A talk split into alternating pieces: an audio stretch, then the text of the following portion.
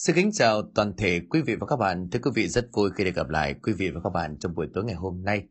Trên kênh uh, Chuyện Đình Soạn xin được tiếp tục giới thiệu đến quý vị và các bạn một câu chuyện tiếp theo nằm trong series Thầy Bùa Hoàn Lương của tác giả Ninh Ca.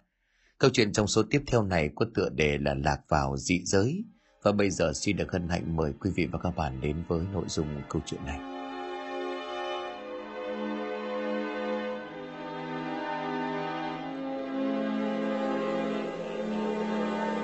Tiếng tí tách của những hạt mưa không ngừng rội xuống, kéo theo đó là những cơn gió lạnh thổi vù vù.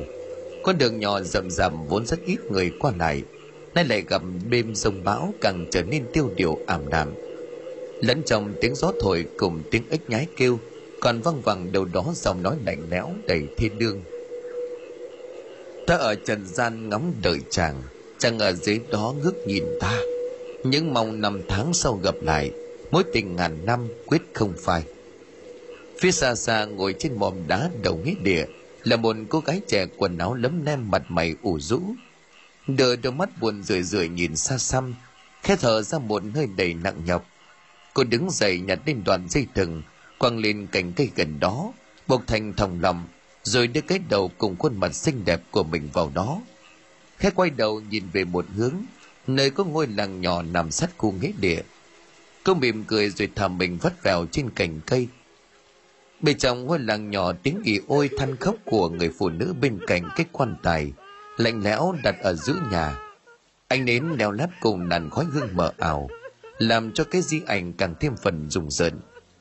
Ông Hiếu bố của xác chết trong quan tài, màn mày ủ rột thất thần dựa vào cột nhà. Ánh mắt buồn cùng với khuôn mặt nhăn nheo, nhìn vô cùng đáng thương. Bây giờ cũng đã muộn, Nhân lúc trời ngớt mưa, chúng tôi xin phép ra về. Ngày mai qua giúp gia đình đưa cháu về nơi an nghỉ. Ông Kha trường làng đưa ánh mắt nhìn vào bên trong nhà buồn bã lên tiếng. Ông Hiếu nghe vậy thì cúi đầu đứng dậy tiến bước mọi người.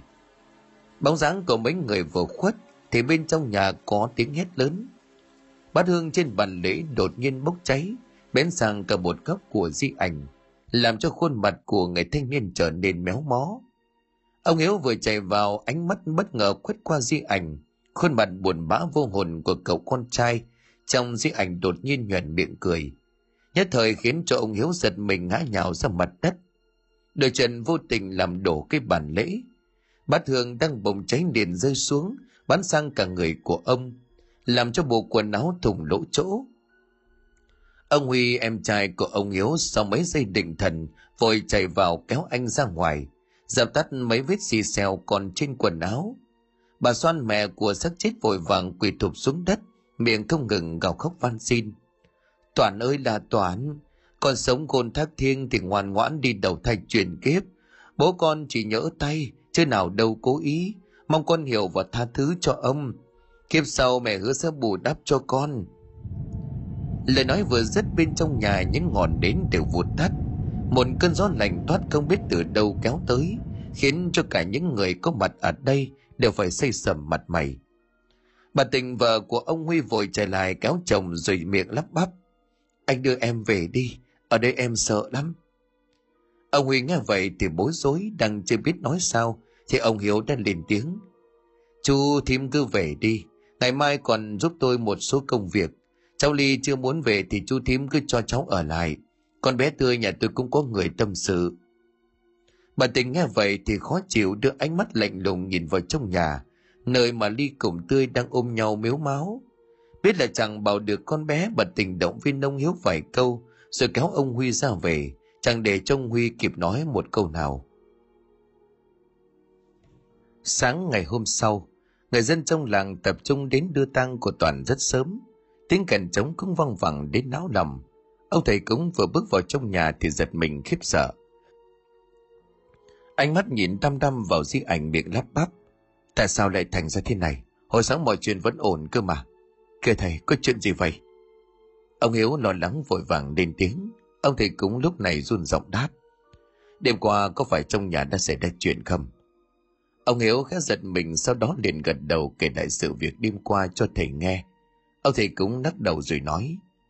Chuyện này chắc chắn có vấn đề, oán khí nặng quá. Tôi nghĩ là phải đổi sang hỏa táng thôi.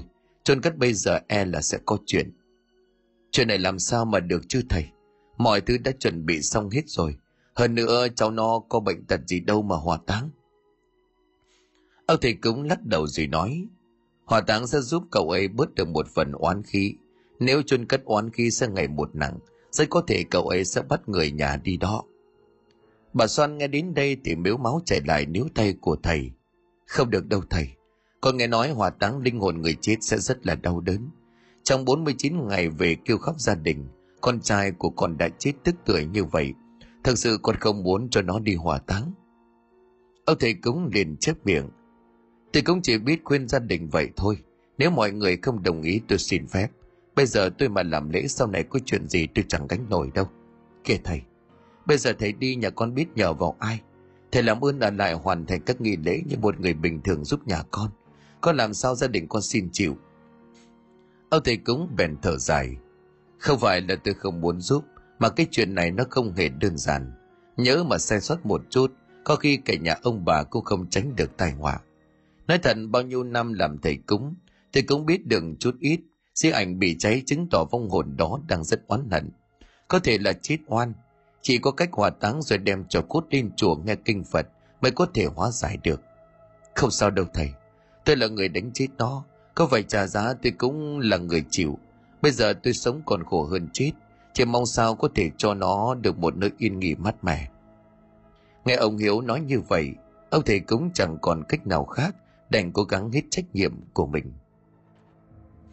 Ông Kha trường làng đứng ra chỉ đạo mọi người hoàn thành các nghi lễ cần thiết. Một lát sau, chiếc xe tăng lạnh lẽo đã được mọi người đẩy ra nghĩa địa. Ông thầy cũng vừa đi vừa nhảy múa theo phong tục của nơi đây, nhìn vô cùng quỷ dị. Ngay khi đến gần nghĩa địa bắt thương trên xe đột nhiên bốc cháy, chiếc xe tăng trở nên nặng nề. Gần chục người súng lại đẩy đi cũng không được. Ông thầy cúng mặt mày tái mét toàn tiến lại làm lễ, thì mấy người đi trước chuẩn bị huyệt mộ hớt hải chạy lại, miệng la lên thất thanh. Trời đất ơi, đồng nghĩa địa có người chết. Ông Kha cùng một số người cứng bóng vía vội chạy lên phía trước để xem. Cái cây cổ thụ đồng hết địa đang có một cô gái treo cổ. Khuôn mặt đã tím tái rồi nhặng bù đầy. Chẳng ai có thể nhận ra.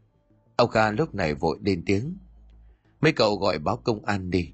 chỗ này chúng ta cần giữ hiện trường, đừng có ai lại gần khu vực xác chết tránh bị hiểu lầm. Đúng lúc này thì cái xe tàng cũng tiến đến. Ban ấy khi nhận được tin có xác chết ngoài nghĩa địa, đột nhiên chiếc xe lại nhẹ bẫng, bon bon một mảnh tới đây. Mấy người dân yếu bóng vía vừa nhìn thấy cái xác trên cây thì sợ hãi. Mấy người bỏ đi mất dạng, số khác thì xôn xao. Trời đất ơi nhìn sợ vậy, ai mà lại dại dột vậy không biết. Tôi thấy bộ quần áo này quen lắm, hình như là của con Bích nhà bà Sang. Ờ đúng rồi, bà nói thế tôi mới để ý, đúng là quần áo của nó rồi, rõ khổ. Trời đất ơi, chắc là cái người yêu của thằng Toàn quá, không chịu được cảnh thăng thương cho đến mới nghĩ quần đây. Bà Soan nghe vậy thì mấy tiếng khóc nức nở vang lên, ánh mắt sợ hãi cùng nỗi buồn tột độ xen lẫn nhau. Ông Hiếu đi bên cạnh hai chân cũng buồn rùn. Đúng như vậy, Toàn và Binh vốn là một đôi hồng nhan tri kỷ. Mặc dù một đứa ở tận đầu làng, đứa kia ở tận cuối làng, thế nhưng không hiểu duyên số làm sao, hai đứa thân nhau từ nhỏ, cho đến khi trưởng thành vẫn mến nhau. Sau gần đây Toàn có ngỏ lời với bố mẹ, xin cho hai đứa được về ở chung nhà. Ban đầu vì hoàn cảnh éo le của Bích, bà Soan không có đồng ý, cho nên đã từ chối. Bích vốn ở với mẹ từ nhỏ bố cô thì mất sớm. Bà sang mẹ của Bích mấy năm về trước gặp tai nạn, gãy mất một chân, cho nên cũng chỉ ở nhà. Một mình Bích đi làm nuôi mẹ. Công vì cái lẽ đó cho nên bà Xoan không hài lòng, sợ sau này con trai sẽ khổ vì phải nuôi thêm mẹ vợ. Tuy nhiên nhiều lần cãi vã xích mích gia đình, bà Xoan cũng đành chấp nhận. Thế nhưng sau khi xem ngày cho hai đứa, ông thầy cũng đặng bên đã nói rằng hai đứa không hợp mệnh. Bích bắt tự thuần âm, số sắc chồng, còn Toàn thì bắt tự lại Toàn Dương khắc vợ. Vì lo lắng cho con trai cũng vì không ưng từ trước, hai ông bà Soan đã quyết định cấm tiện hai đứa. Thế nhưng cái gì đến rồi cũng phải đến. Vào một ngày nọ ông Hiếu nhận được tin Toàn cùng Bích âm thầm quan hệ để mong có thai ép ông bà chấp nhận. vì quá tức giận ngay khi toàn vượt đi chơi về ông hiếu cầm cây điếu đập thẳng vào đầu của toàn không may vật đúng chỗ hiểm toàn ngã xuống đất dấy lên đành đạch rồi bất tỉnh khi đưa đến bệnh viện thì hiếu đã tắt thở, dẫn đến một cảnh tượng tăng thương như bây giờ. Quay lại thực tại, ông thầy cúng sau khi quan sát tình hình thì vội vàng thúc giục. Tôi nghĩ chuyện này không được rồi, oán khí ngày một nặng thêm. Thằng toàn lại chết vào giờ xấu, nơi đây lại gặp vong treo cổ. Âm khí nồng đậm, cho nên nhất quyết đem đi chôn e là sẽ có chuyện. Ờ cái ông này, sao mà lắm mồm vậy? Người ta đã bảo chôn rồi thì ông cứ làm đi. Bà tân, vợ của ông trường làng thấy thầy cúng chần chừ thì đến tiếng khó chịu. Nói đoạn, bà liền quay sang vợ chồng ông hiếu và liền tiếp. Tôi đã bảo vợ chồng cô ngay từ đầu rồi. Thầy trong làng thì làm sao mà soi cho làng được? Bảo sang mời cái ông thầy lý làng bên thì không sang. Cứ tính cản nể, bây giờ thấy rắc rối chưa? Kìa chị, theo thầy thì phải tin thầy chứ trước giờ làng ta bao nhiêu đám thầy đó vẫn đứng ra lo liệu có chuyện gì đâu. Tôi có lòng thì nhắc vậy thôi. Anh chị không nghe thì tôi chẳng biết làm sao. Thằng toàn chết đã khổ, giờ ăn táng lại còn trục trặc như vậy, tôi thấy thương. Bà xoan cúi đầu không đáp, đưa ánh mắt đỏ ngầu nhìn thầy cúng như là cầu xin. Khe lắc đầu, ông thầy cúng thở ra nặng nhọc, rồi ra hiệu cho mọi người tiếp tục. Chiếc xe tang lại bắt đầu chuyển bánh vừa tiến ra cổng nghĩa địa đi qua cái xác treo cổ, thì một cảm giác lạnh lẽo ập tới. Từng cơn gió lạnh thổi vù vù, cái xác chết treo cổ lủng lẳng vốn đã kinh dị, nên là bị gió thổi đung đưa, làm cho cái không gian ảm đạm của nghĩa địa càng trở nên rùng rợn. Mấy cốc nến trên quan tài cũng đột nhiên rơi vỡ, bầu trời đang trong lành đột nhiên xám xịt. Từng chùm mây đen vẩn vũ, cảnh tượng dị thường khiến tất cả mọi người có mặt nơi đây phải bị một phen khiếp sợ. Một số người dân đã không thể chịu đựng được sợ quá mà bỏ về. Chỉ còn một ít thanh niên trai trắng là còn bình tĩnh. Ông thầy cúng lúc này thúc giục. Mọi người hãy nhanh chân đền, nếu không tai họa sẽ ập xuống ngôi làng đấy. Ai nấy nghe xong đều xây sầm mặt mày. Quả nhiên đa số đều đã hiểu được sự nguy hiểm. Những cái trên bất đắc kỳ tử mà lại chết vào giờ xấu nếu chôn xoay thời điểm, có thể sẽ hóa quỷ trở về làm hại người dân. Chiếc xe tăng vừa chuyển bánh thì bất ngờ một tia sét rạch ngang bầu trời, bắn thẳng xuống trụ cổng nghĩa địa, làm cho gạch ngói vỡ nát. Mấy người đứng gần đó phải một phen hoảng loạn. Cũng may là không có ai bị thương. Ông thầy cũng lúc này mặt mày tái xanh, hai chân mềm nhún vừa lấy ra một lá bùa dán lên nắp quan tài. Ngay lập tức lá bùa bốc cháy một luồng sức mạnh vô hình không biết từ đâu phóng ra, khiến cho ông thầy cúng ngã nhào ra đất. Toàn thân run rẩy. Sau mấy giây định thần đứng dậy xin đỗ gia đình rồi chạy mất. Ông kha cùng mấy người ngăn lại, nhưng nhất quyết ông không ở. Miệng chỉ lẩm bẩm mấy câu để khó hiểu. Chết oan oan khi nồng đậm. Tai họa lần này e là khó tránh. Nhìn thấy ông thầy cũng đã đi miệng còn làm nhà mấy câu không may mắn khiến tất cả những người có mặt ở đây đều phải run sợ. Đa số người dân đều đã bỏ về, duy chỉ có mấy người trong họ nhà ông hiếu và nhóm người của ông Kha trường đàng là còn cố gắng ở lại. Ông hiếu lúc này vội vàng lên tiếng, xin bác ở lại giúp nhà em, nếu không thực sự em chẳng biết phải làm sao. Ông kha nghe vậy thì thở dài, ánh mắt không giấu được sự sợ hãi, miệng ấp úng rồi nói, cái chuyện này tôi cũng muốn giúp lắm thế nhưng mà lực bất tòng tâm thầy cúng thì cũng đã bỏ đi. Chúng ta người trần mắt thịt biết đâu mà làm, nhớ một cái là chết. Hay là bác khoa cho người sang làng bên mời thầy đi. Cái thầy lý mà hôm nọ nhà bác hiếu xem ngày cho cháu toán, em thấy thầy ấy cũng giỏi đấy. Đúng vậy, vừa rồi tôi đã bảo mà, nếu cô chú nghe từ đầu thì có phải tốt hơn không? Nghe bà tình cùng bà tân nói vậy vợ chồng ông hiếu cũng gật đầu nhà hai người thanh niên chạy sang đảng bên một lát sau hai người thanh niên dẫn theo một người đàn ông độ ngoài 50, tóc đã bạc mất phân nửa, trên mình là bộ quần áo màu nâu của thầy cúng. Không ai khác đó chính là thầy Lý. Khẽ mỉm cười chào mọi người thầy Lý đi vòng quanh một lượt, nhìn hết cái xác treo cổ rồi lại nhìn sang cái quan tài lạnh lẽo. Không một chút khói hương. Khẽ thở dài thầy liền lên tiếng xác chết treo cổ quan tài lạnh, bầu trời ảm đạm báo vận xui. Nghĩa địa tan hoang ma quỷ khóc, âm tạo địa phủ mở cõi âm. Thầy nói vậy là sao à nhìn sắc mặt của thầy có vẻ không được tốt. Ông kha nghe thầy nói mấy câu khó hiểu thì tò mò. Thầy lý gật đầu rồi giải thích. Tôi đã từng đọc qua cuốn sách cổ trong đó có ghi lại một số điều kiên kỵ liên quan đến thế giới tâm linh có một trang nói về dị giới nằm ở sâu dưới âm gian, không chịu sự quản lý của địa phủ. Nếu như nhân gian có trường hợp người thất cổ chết, bên cạnh đó còn có một chiếc quan tài lạnh, cộng với hiện tượng của tự nhiên, làm cho cánh cổng của nghĩa địa bị sập đổ. Đồng nghĩa với việc sau 7 ngày, cánh cửa dị giới sẽ mở ra. Ngưng lại giọng nói, thầy lý nhìn vào chiếc quan tài rồi lại nói tiếp trường hợp quan tài lạnh đi qua bãi tham ma vô cùng hiếm thấy. Thế nhưng mà hôm nay nó lại xảy ra. Còn trường hợp với xác chết treo cổ, điều này đã phạm vào cấm kỵ dẫn đến thiên lôi trừ tà. Vô tình đánh sập cổng nghĩa địa, hoàn thành mọi điều kiện cho dị giới mở cửa. Quan tài lạnh là sao thầy? Đây chẳng phải điều bình thường chúng ta vẫn làm sao? Ông kha nghe thầy giải thích thì khó hiểu. Thầy lý lắc đầu chỉ về phía xe tang thầy lại tiếp. Ông thấy đó trên quan tài không còn sót một thứ gì. Bát hương thì đổ nát. Đồ đạc nằm ngổn ngang. Quan tài mà không còn khói hương đó không phải quan tài lạnh thì là gì chứ? Mấy người nghe đến đây thì liền sừng sốt. Vừa rồi bát hương bốc cháy, cũng chẳng có ai châm. Đến đây thì trời xám xịt. Đồ đạc đổ vỡ chẳng ai để ý. Đến lúc thầy lý chỉ ra tất cả mới giật mình. Ông yếu lúc này liền run rẩy vậy bây giờ chúng tôi phải làm sao thầy có thể làm lễ giúp cháu nó ăn nghỉ được không? Người làm bố mẹ như tôi nhìn thấy cảnh này thực sự không chịu nổi. Bà xoan cũng chạy lại quỳ sụp xuống chân của thầy lý rồi van xin. Con xin thầy hãy giúp nhà con. Thầy lúc này liền nhẹ giọng. Không phải là tôi không muốn giúp, mà là cái chuyện này thực sự là không thể. Ngưng lại giọng nói thầy lý đi lại mấy bước rồi thầy lại tiếp. Trong cuốn sách cổ có ghi nếu như tất cả những thứ này đáp ứng yêu cầu mở cửa dị giới, thì chắc chắn sẽ không thể rời đi. Kể cả cái xác treo cổ trên cây, tất cả sẽ được một thế lực thần bí giữ nguyên ở khu vực đó, cho đến khi cánh cửa dị giới chính thức được mở ra.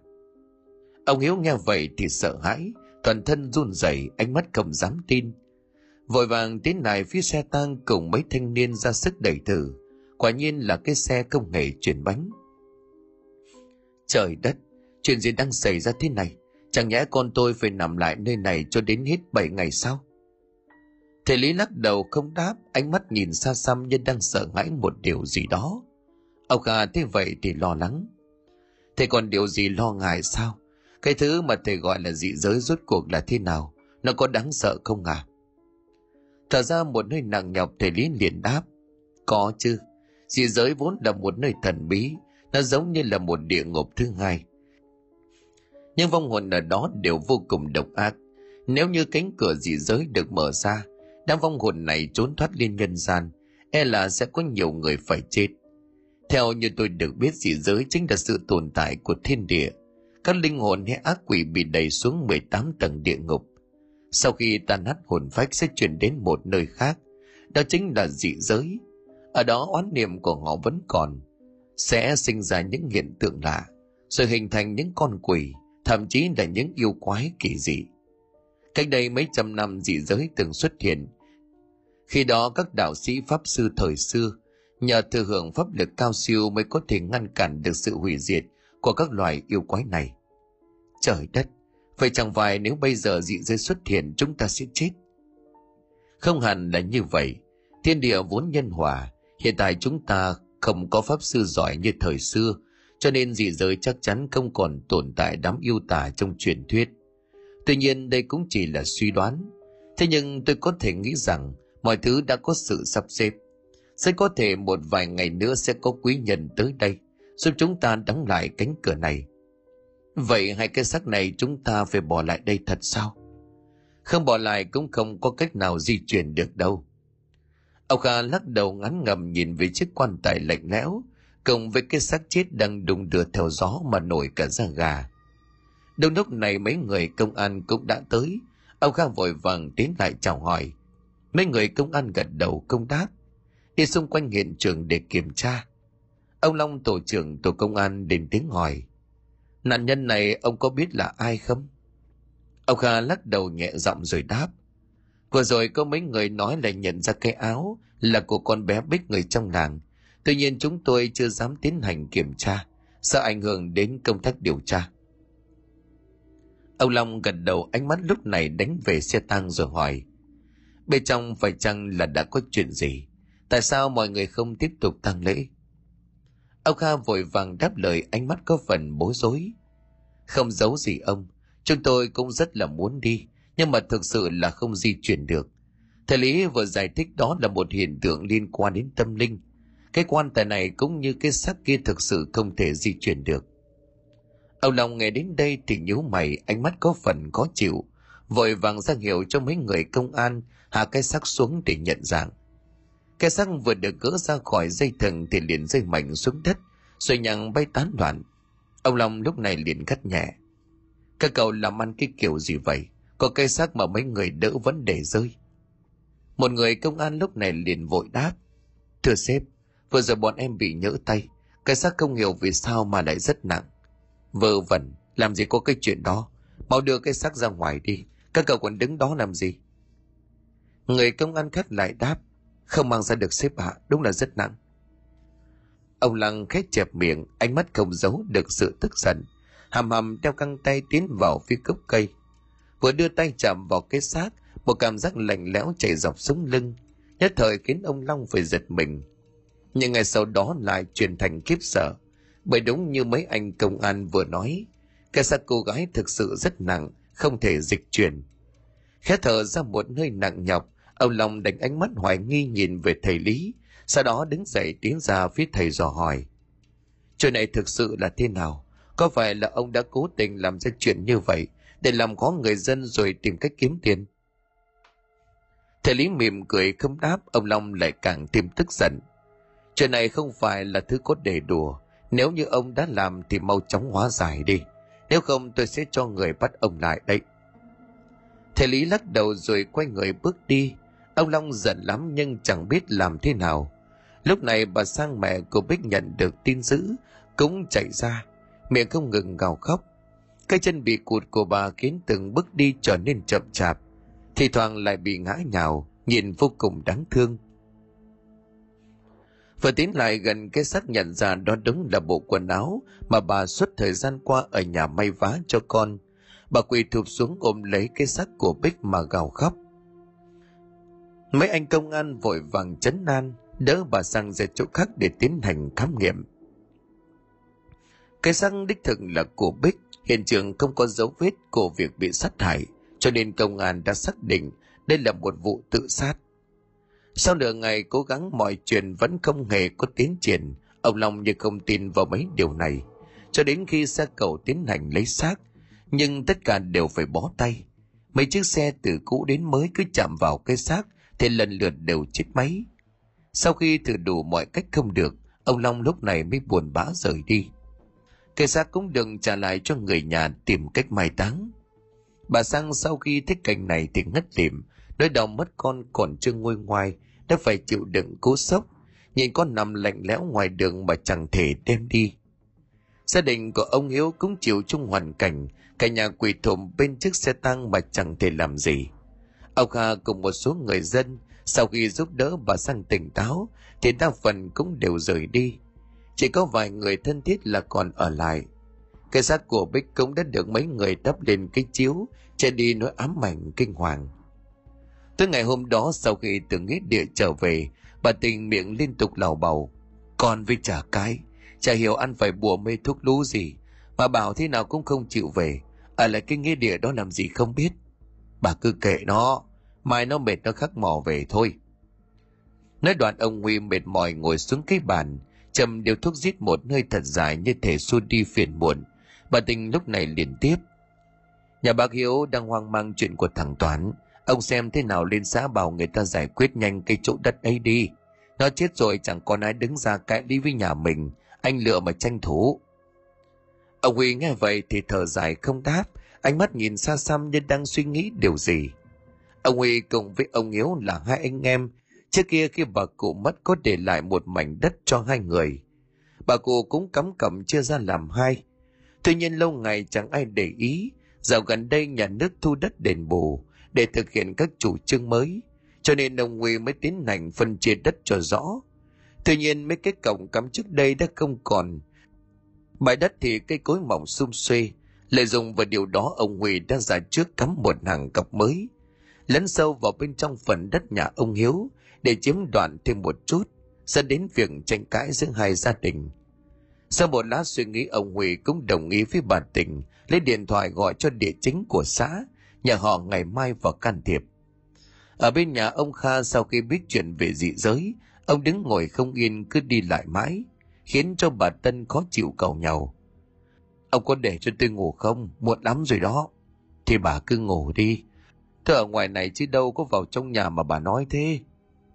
Ông nói thế mà nghe được hả? Cứ luyệt xa luyệt xoẹt ai mà ngủ cho nổi.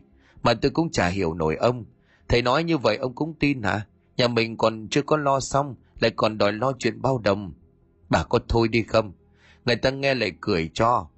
Tôi nói gì sai sao? Ông làm cái này được mấy đồng, suốt ngày đi đi lại lại trả bỏ. Đấy là việc của tôi. Cái chuyện này không chỉ riêng của làng, nó còn liên quan đến cả cái nhà này, không cẩn thận là chết hết. Thôi, tôi xin ông đấy. Sống ở đây đi mòn cả trăm đôi dép, tôi có thấy con ma con quỷ nào. Ông mới nghe xong đã sợ không dám ngủ. Dị giới là cái gì? Từ xưa đến giờ tôi còn chưa có nghe thế mà. Nói đoạn bà vùng vằng đi vào, bỏ lại ông Kha một mình trầm tư suy nghĩ. Ở bên ngoài nghĩa địa bầu trời lúc này đã tối đen, từng cơn gió thoảng qua cuốn theo mùi hương khói, làm cho không gian ảm đạm nơi đây trở nên vô cùng rùng rợn. Ngay khi trời vừa sầm tối, mấy người thân thích hai bên gia đình cũng bỏ về hết, chả ai dám ở lại. Bà Sang đang riêng dị bên cạnh cây xác của con thì tôi tiến lại, tay còn bưng theo chút đồ ăn miệng nhẹ nhàng. Bác ăn chút đi còn lấy sức trông chị, Bà cứ như vậy thì làm sao lo cho chị được chứ? Bà Sang nghe vậy thì sụt sùi lau đi mấy giọt nước mắt. Bà cảm ơn tươi rồi nhận lấy bát cháo bỏ xuống trước mặt. Ở bên cạnh vợ chồng ông Hiếu cũng tưởng ly đem đồ ăn qua. Thế nhưng mà chẳng ai buồn động đũa. Có lẽ hai ông bà này đã vô cùng hối hận. Nếu như lúc đó không quá khắt khe mà từ từ khuyên bảo, có lẽ mọi chuyện sẽ tốt đẹp hơn. Ngày hôm sau trời vẫn còn tờ mờ sáng, ông Kha đã cùng mấy thanh niên tiến ra ngoài nghĩa địa. Hỏi thăm gia đình, nhìn thấy mọi người vẫn bình an. Ông Kha thở vào đưa đôi mắt thâm quầng nhìn về cái xác. công chức quan tài lạnh mà không giấu được sự buồn bã. Ông Hiếu mệt mỏi đứng dậy thì thào. Ông Kha tới rồi hả? Làm ơn nghĩ cách giúp chúng tôi. Thế ông Hiếu sắc mặt xanh xao ông Kha bèn thở dài.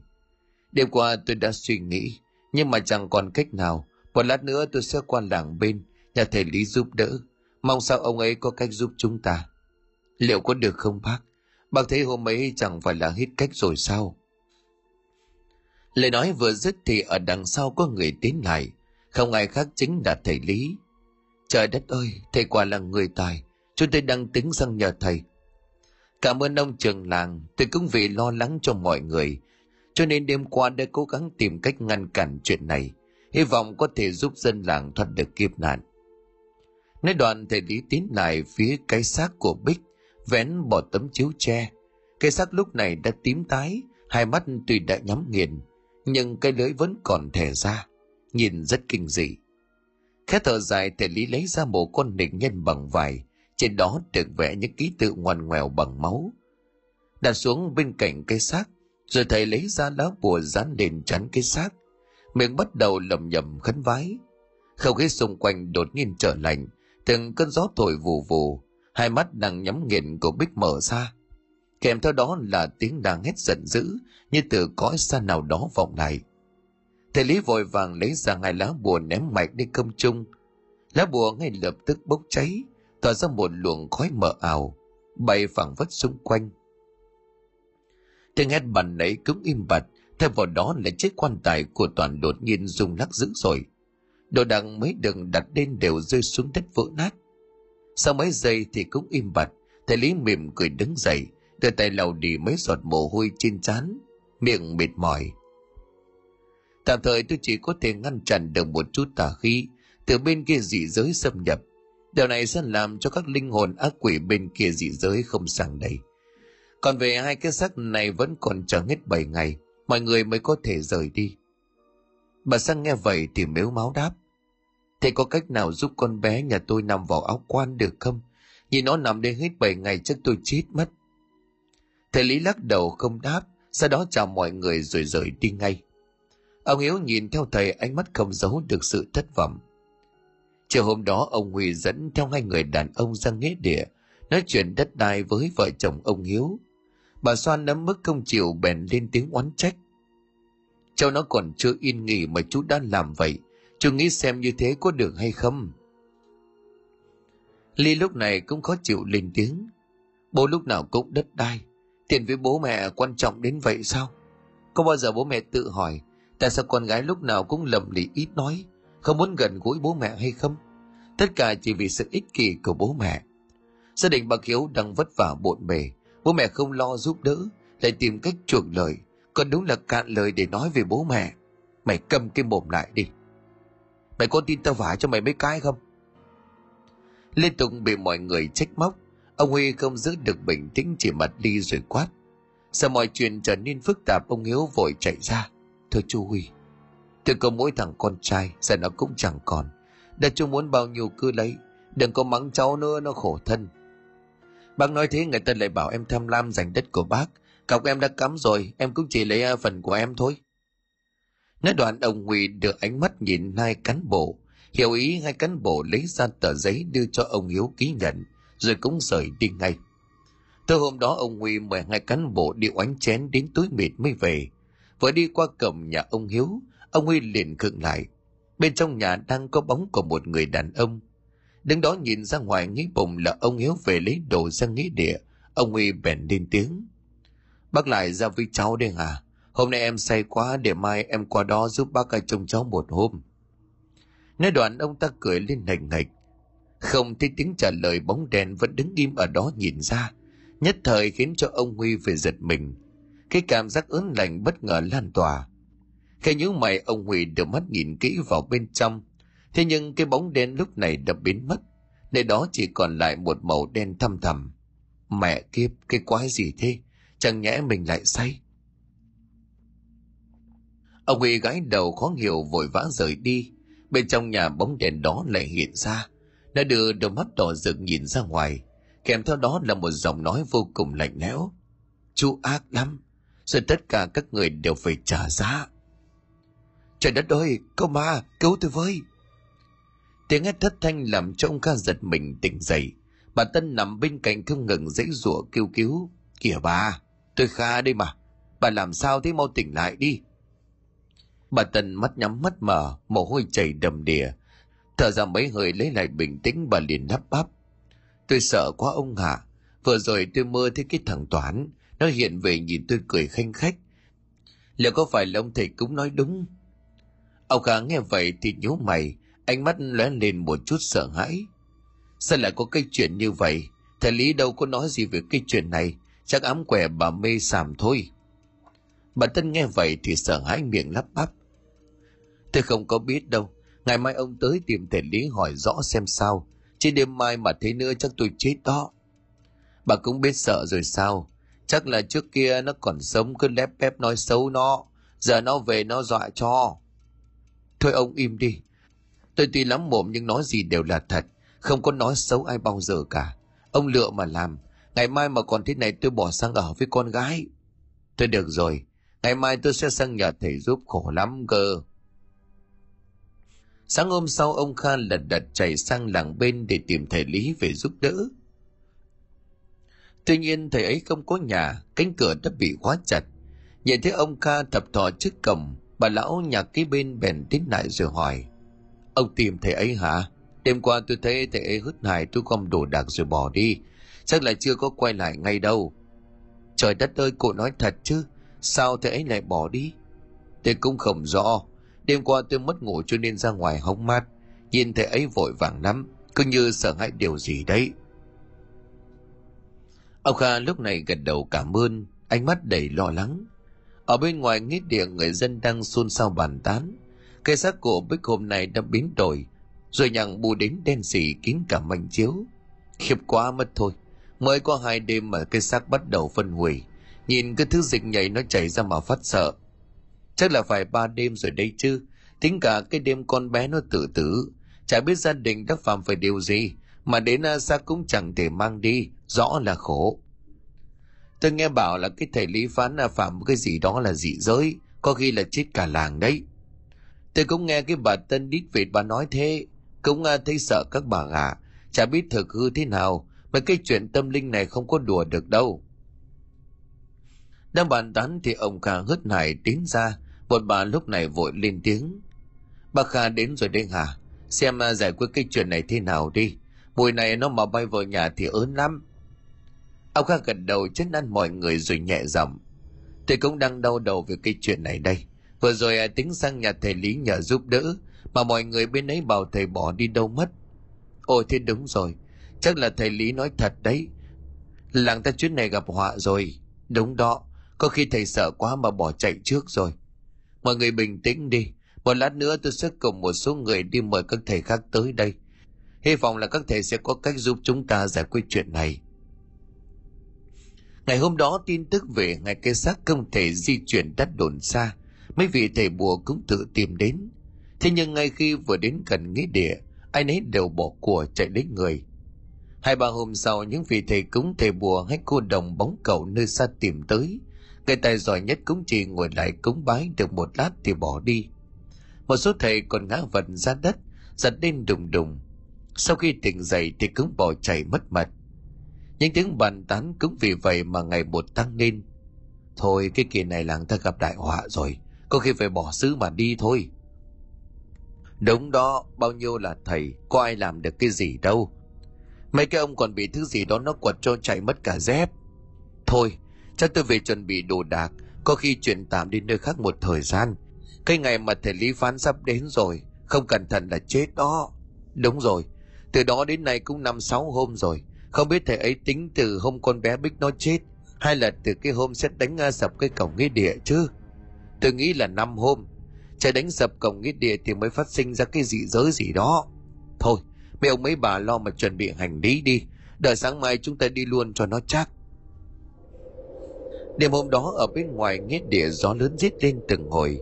Bầu trời xám xịt như báo hiệu sắp có trận bão lớn ở phía xa xa, mấy cái cây gần nghĩa địa như một đàn quạ đen không biết từ đâu bay đến. Nó phát ra mấy tiếng kêu lạnh người, làm cho hai gia đình bên dưới phải một phen sợ hãi tươi miệng rồi lắp bắp. Hay là mình về nhà một chút đi và lát nữa trời yên thì lại ra. Chứ ở đây nhớ mưa bão lại ốm cả, chả ai trông được anh. Ông hiếu khét thở dài rồi nói, hai mẹ con với ly về trước đi, bố ở đây với thằng toán, mưa gió còn hương khói cho nó bà xoan rụt rịt gật đầu, ánh mắt đánh sang phía bà sang. Khẽ thở dài, bà tiến lại phía bà sang. Trời sắp mưa rồi, mình về một chút đi chị. Bà sang lắc đầu đánh ánh mắt câu mấy thiện cảm nhìn bà xoan bà cũng thấy đấy, xung quanh đây rất nhiều quả. Bây giờ tôi đi sợ là chẳng còn nhìn thấy con bé nữa. Nói đoạn hai dòng nước mắt của bà lại trào ra. Bà xoan thấy vậy thì cũng mùi lầm lau đi mấy giọt nước mắt đang trực trào an ủi bà sang thêm vài câu, ba người cũng trở về. Ở bên nhà ông Huy bà tỉnh đang say giấc đột nhiên tỉnh dậy, tay không ngừng xoa vào bụng. Khi chép miệng, bà liền nhăn nhó đứng dậy bước ra ngoài. Vừa đi ra khỏi cửa, bà đã giật mình. Ở cổng lúc này đang có bóng của một người đàn ông, nhìn không rõ mặt, đưa tay chỉ vào trong nhà. Khai nhíu mày, bà ta liền đánh ánh mắt ra xa nhìn cho thật kỹ. Ngay lập tức bà phải khiếp sợ ngồi bệt xuống đất miệng không ngừng lắp bắp. Trời đất ơi, toán, cháu sống khôn thác thiên phù hộ cho chú thím, chứ đừng về dọa nạt chú thím sợ lắm. Bà còn coi tôi là cháu sao? Không phải bà thì tôi đâu có trí thức tuổi như vậy. Chính hai người đã hại tôi, còn hại cả bích. Lấy hết đất đai của bố mẹ tôi. Hôm nay tôi phải đòi lại tất cả. Mau trả mạng cho tao. Lời nói vừa dứt, khuôn mặt tái xanh của toàn đang hiện ra, nhìn rõ một một quá sợ hãi bà tỉnh hét lên thất thanh cơ thể của bà đổ ẩm xuống đất, giật lên đùng đùng tiếng hét quá lớn làm cho huy tỉnh rất lao ra ngoài nhìn thấy vợ của mình mặt mũi tái xanh, đang nằm co giật thì khiếp sợ toàn chạy ra nhờ người giúp đỡ thì bà tỉnh đã ngăn lại. Ông đừng đi. Tôi không sao.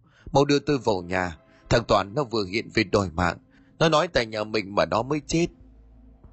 Ông Huy nghe đến đây thì giật mình. Cái bóng đen xì hôm trước bất chợt hiện lên khiến cho ông phải run rẩy. Ông sao vậy? Mau nghĩ cách đi chứ. Đừng có để nó về đây ám lấy cái nhà này. Sao nó lại hiện về tìm chúng ta đòi mạng chứ? Chúng ta có hại chết nó đâu. Ông quên nay sao? Không phải ông nhà thầy Lý bảo con Bích với thằng Toàn công hợp mệnh để chia rẽ chúng nó. Có khi là vì cái chuyện này mà nó hận chúng ta. Công tại bà đó. Đang yên đang lành lại đi xui dại tôi vậy chứ. Ai mà biết mọi chuyện nó lại như vậy. Lúc đầu tôi chỉ hận nó vì suốt ngày cứ đứng ra cãi lý tranh giành đất đai với chúng ta. Cho nên mới chơi nó một vố như vậy thôi. Ai ngờ cái chuyện nó lại thành danh như vậy chứ. Thế bây giờ biết tìm ai? Thầy Lý nói đã bỏ đi mất tâm, hay là mình lánh tạm đi nơi khác đi, vừa tránh được nó vừa tránh được cái dị giới kia. Ông bị điên hả? Vừa mới lấy được miếng đất đó thì lại bỏ đi. Thầy này không có thì tìm thầy khác thiếu gì thầy chứ. Lời nói vừa dứt thì bất ngờ bên ngoài vườn có tiếng động lạ. Ngay sau đó lợn gà kêu lên inh ỏi. Bà tình khiếp sợ nhìn ra cửa sổ sổng ra ngoài vườn mà không giấu được sự sợ hãi. Ông mau ra xem có cái chuyện gì. Đàn lợn đàn gà cả gia sản nhà mình đó. Ông Huy nghe vợ nói mà nổi cả da gà. Khẽ hít một hơi thật sâu để lấy lại bình tĩnh. Ông bắt đầu rón rén bước ra ngoài. Bầu trời đêm đen đặc, thỉnh thoảng có vài tia chớp rạch ngang khiến cho ông Huy tiếp tục phải giật mình. Vừa bước ra đến khu chăn nuôi, ông Huy khiếp sợ ở cái phía chuồng gà, toàn đang đứng đó nhuền miệng cười. Trên miệng vẫn còn nhai một miếng thịt gà đầy lông lá. Quá sợ hãi Huy liền hét lên một tiếng thất thanh rồi đổ vật ra đất. Sáng ngày hôm sau, người dân trong làng được một phen khiếp sợ. Bà Tân người lắm chuyện nhất làng đã chết cứng đơ ở cổng từ bao giờ. Điều kinh dị là tư thế chết vô cùng đáng sợ. Bà ta quỳ thụm xuống đất, tay vẫn còn chấp lại, như đang vái lại ai đó.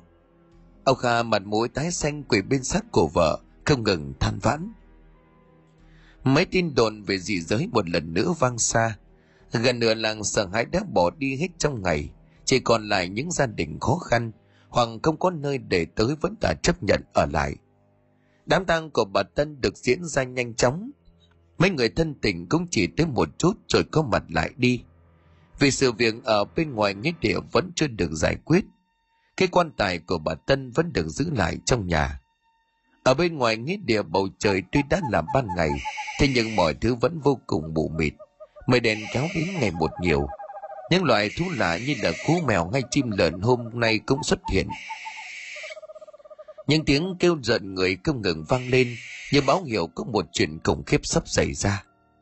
Lúc này ở trong căn nhà cấp 4, bà tình đang nằm co quắp trên giường cơ thể không ngừng run lên. Ông Huy sau đêm hôm qua thì như người mất trí, khu kha khu khờ.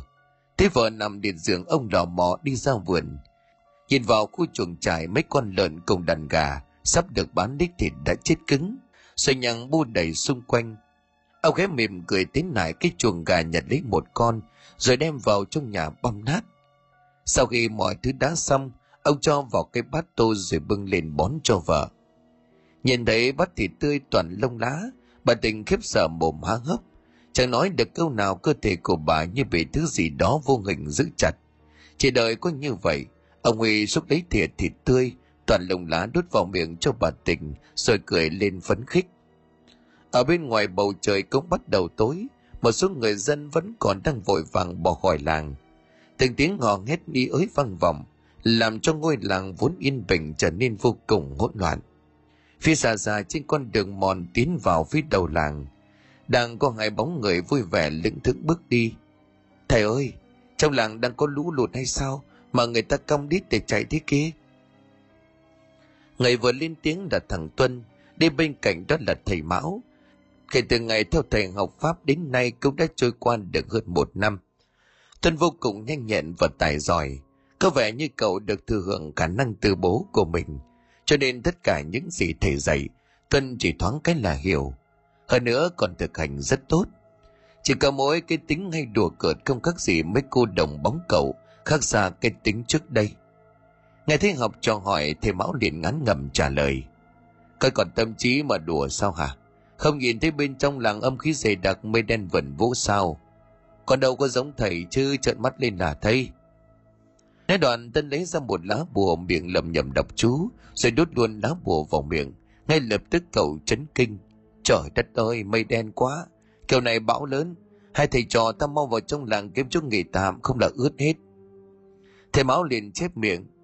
Người ta bảo là cần củ bù thông minh. Ta thấy con thông minh quá lại hoa khủ khờ gớm con chiêu thầy tí thôi.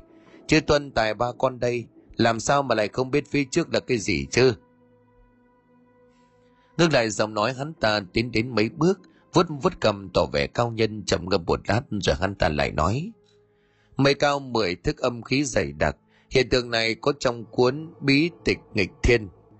Nếu con không nhầm thì nơi đây đang tồn tại một trận pháp hoặc một thế lực thần bí nào đó có nói như vậy thì ta có vẻ hài lòng. Nơi đây quả nhiên là có điều lạ. Bên cạnh thứ âm khí này còn tồn tại một chút oán khí. Rất có thể trong làng đã có người chết. Cho nên mọi người mới hoảng loạn như vậy. Thầy cho ta hãy nhanh chân đi một chút. Vừa tiến vào trong làng được một đoạn, hai thầy trò đã bị một ai đó lao ra, đẩy ngã nháo nhào. Tuân tức giận điện lên tiếng. Cái ông này đi đứng cái kiểu gì hả? Có tin là tôi đánh cho công vành không à? Xin lỗi hai người, tôi không cố ý. Nói đoạn ông ta chỉ tay vào trong nhà, nơi đó có một người phụ nữ đầu tóc bù xù, chân đi siêu vẹo đang gầm gừ cắn cổ lao ra. Thầy mão khẽ giận mình nhưng ngay sau đó lại mỉm cười, đưa ánh mắt gian rào nhìn sang phía tuân. Còn có giỏi thì đánh công vành người phụ nữ kia đi. Tuân khẽ nhíu mày, ánh mắt đặt lên người phụ nữ. Thầy đùa con hả? Cái loại sư tử cái là con không có chơi đâu nha lời nói vừa dứt, tuân đã bị thầy mão vùng chân đá ra phía trước. Hắn lảo đảo mất đà, cắm đầu lao thẳng vào người phụ nữ. Ngay lập tức một cú đạp như trời giáng vào thẳng hạ bộ, khiến cho tuân ngã nháo nhào nằm co quắp. Thầy máu nhìn thấy cảnh này thì gái đầu miệng ấp úng nói không thành câu.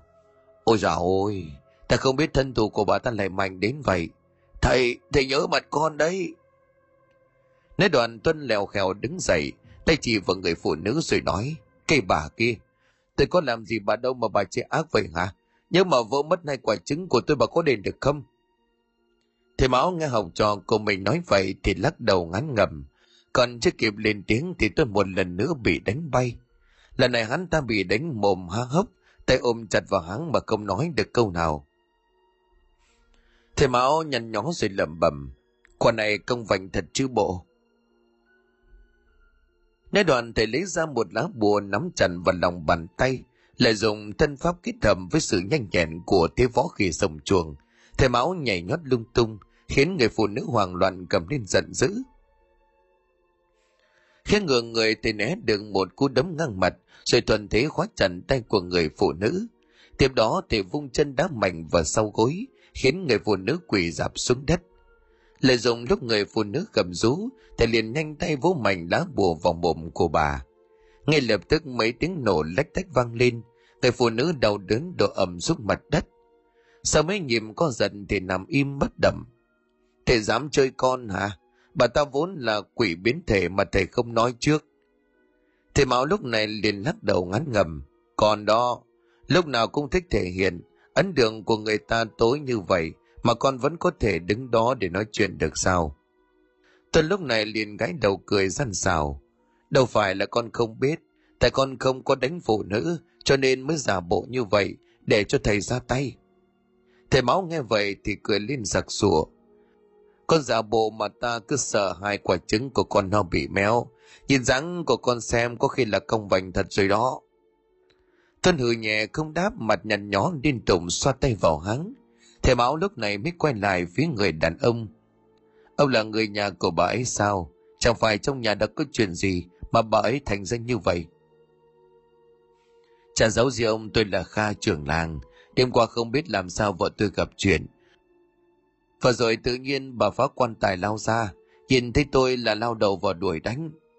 Thầy Mão gật đầu tiến vào bên trong nhà xem một lượt rồi nhẹ dầm Bà ấy bị như vậy là do hiện tượng quỷ biến thể gây ra Nhà của ông đêm qua đã có quỷ ghé thăm.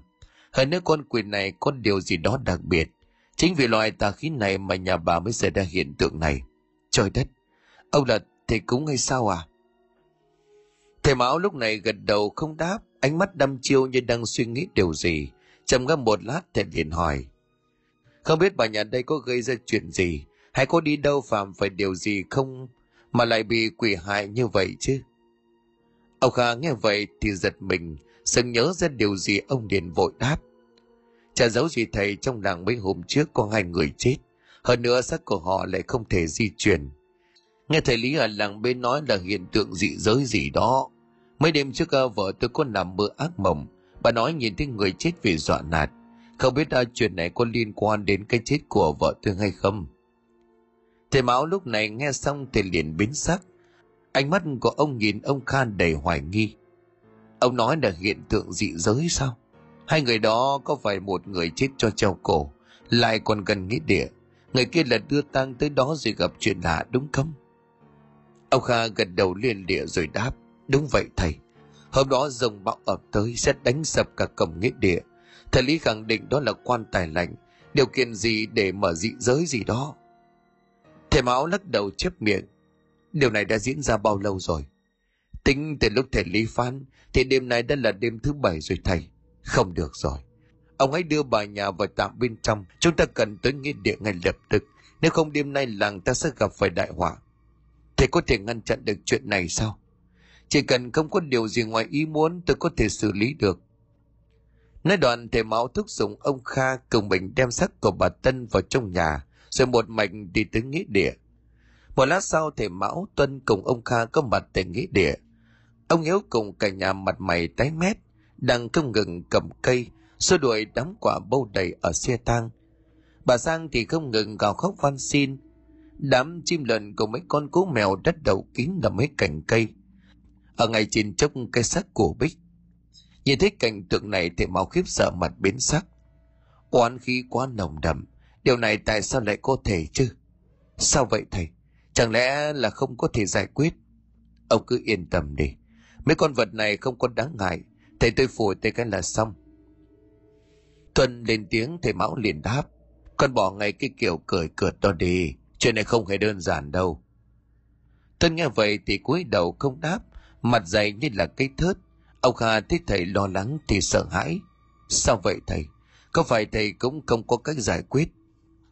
Thầy Mão lắc đầu không đáp, quan sát một lát thầy liền nhẹ giọng. Nơi đây đang tồn tại một nguồn sức mạnh vô cùng khủng khiếp. Tà khí của nó tỏa ra rất mạnh, điều này không giống với những gì ta biết. Ý của thầy là sao à?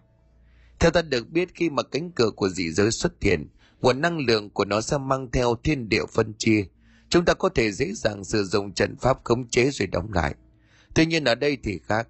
Ta sợ là pháp lực của chúng ta không đủ để ngăn cản. Ông Khang nghe đến đây sợ hãi. Trời đất ơi, chẳng lẽ là không có cách thật sao? Theo như lời của thầy Lý thì đêm nay cánh cổng dị rơi sẽ mở. Vậy dân trong làng biết sao chứ? Ông hãy bình tĩnh đi. Tuy là không thể ngăn cản nó mở ra. Thế nhưng chúng ta sẽ tìm cách để bảo vệ mọi người. Thầy nói thật chứ? Có thể bảo vệ được mọi người sao? Trước tiên tôi cần phải tìm hiểu sao cánh cổng dị giới thay đổi như vậy. Nếu có thể sử dụng trận pháp thông thường đóng lại thì sẽ tốt hơn. Nói đoạn thầy ra hiệu cho Tuân nên giải quyết đám tà vật. Chỉ chờ cho như vậy Tuân cười khoái chí, rồi nhanh tay lấy ra hai lá bùa ném về phía trước. Miệng lầm bầm đọc chú. Hai lá bùa ngay lập tức bốc cháy, phóng ra hai luồng pháp lực mạnh mẽ, khiến cho đám chim lợn đang bấu trên cây, cùng đàn quà bên kia quan tài bay đi tán loạn. Gia đình của ông Hiếu cùng bà Sang, sau khi nghe ông Kha nói lại sự tình thì mừng rỡ, liên tục nếu lấy hai thầy trò nhờ giúp đỡ. Thầy Máu mỉm cười chấn an mọi người rồi tiến lại cái xác của Bích. Tấm chiếu vừa được mở ra, cây tường bên trong khiến thầy Máu phải xót xa. Cây xăng đã bắt đầu phân hủy, xung quanh lớp xác dịch nhảy đã chảy ra, rồi bò bò lúc nhúc.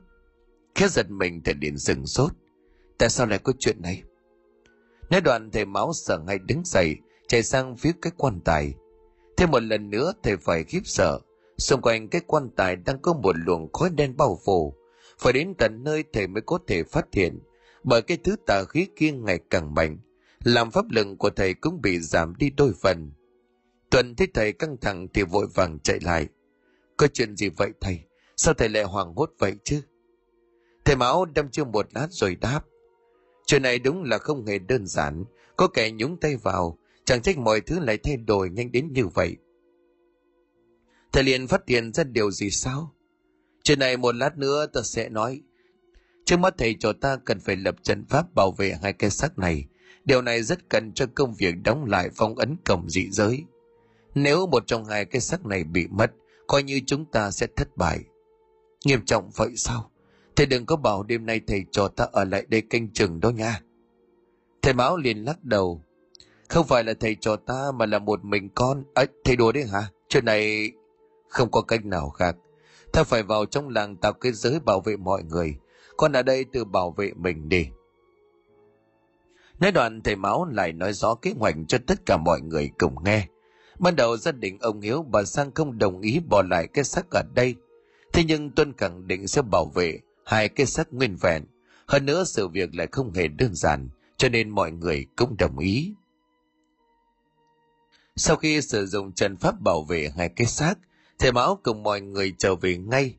Những nhà dân còn ở lại đều được thầy mão tới tận nơi phát bùa bảo vệ. Riêng nhà ông huy thì ly mang bùa về, vừa tiền hỏi thăm bố mẹ. Ở bên ngoài nghĩa địa không khí ngày một bí bích, tuần rúng gió nép sau gốc cây cổ thụ, cơ thể không ngừng run lên. Bỗng một tiếng rầm nổ vang, đánh thẳng xuống cổng nghĩa địa ngay sau đó một luồng khói đen đậm đặc tỏa ra, nhất thời khiến cho không gian chìm trong bóng tối. Bước ra từ làn khói đen, một bóng quỷ vô cùng khủng khiếp, cơ thể của nó phải cao đến gần 5 mét. Nhìn qua thì giống như có bốn người đang ngồi lên vai nhau, nhưng mà nhìn kỹ lại không phải. Bốn thân người đó đều không có đầu, dính với nhau bởi một lớp dịch nhảy nhụa. Nó vừa bước ra ngoài đã rít lên một tiếng đầy ghê sợ có vẻ như nó đang rất phấn khích. Tiếng rít vừa dứt thì trong bóng tối hơn trùng bóng quỷ lại lao xa bọn chúng đều sở hữu cho mình một hình dáng vô cùng đáng sợ. Tuy nhiên, điều khiến cho tuân cảm thấy hứng thú nhất chính là con quỷ bước ra cuối cùng. Chạy với những hình ảnh kinh dị lúc trước, bóng ảnh vừa bước ra là một thiếu nữ vô cùng xinh đẹp. Trên thân có một bộ chiến giáp thời xưa, nhìn rất là khí phách.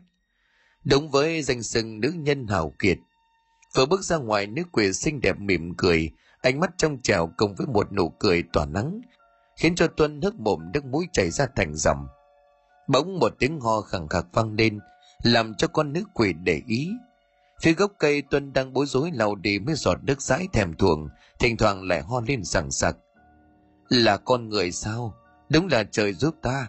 Vừa ra khỏi địa ngục thì đã có món thịt tươi để nhấm nháp bước về phía của tuân là con quỷ cao 5 mét, cái đầu chọc lóc cùng với vài cái răng lởm chởm khiến điều cười của nó rất mất dạy tư cụ, hãy để hắn cho ta. Con quỷ cao 5 mét tư cụ thấy nữ quỷ xinh đẹp lên tiếng, thì cũng tỏ vẻ đầy khó chịu. Hồng lan cứ muốn tranh giành với ta sao? Ta không có ý tranh giành, mà ta đang hỏi ngươi rất đàng hoàng. Tư cụ cười khẩy, ánh mắt đầy toan tính nếu ta không nhường nó lại cho cô thì sao? Thật là nực cười. Trương hồng lan, ta ở dị giới thích gì có đó? Người nghĩ người cản được ta sao? Cuồng ngôn. Một nước quỷ cao thủ mà dám ngâm cuồng với ngũ bậc quỷ chúa của ta. Cô có giỏi thì lên mà đánh. Ngũ bậc quỷ chúa sao? Ngươi đừng quên quỷ cao thủ với ngũ bậc quỷ chúa. Chỉ tranh nhau một nút. Nhưng tôi ta là phần nữ nhi. Không thích đấu đá tranh giành nhường cho người đó quỷ tư cổ nghe vậy thì cười lên man dài chừng mắt một cái rồi vung tay tóm lấy cổ của tuân. Một tiếng rầm vang lên.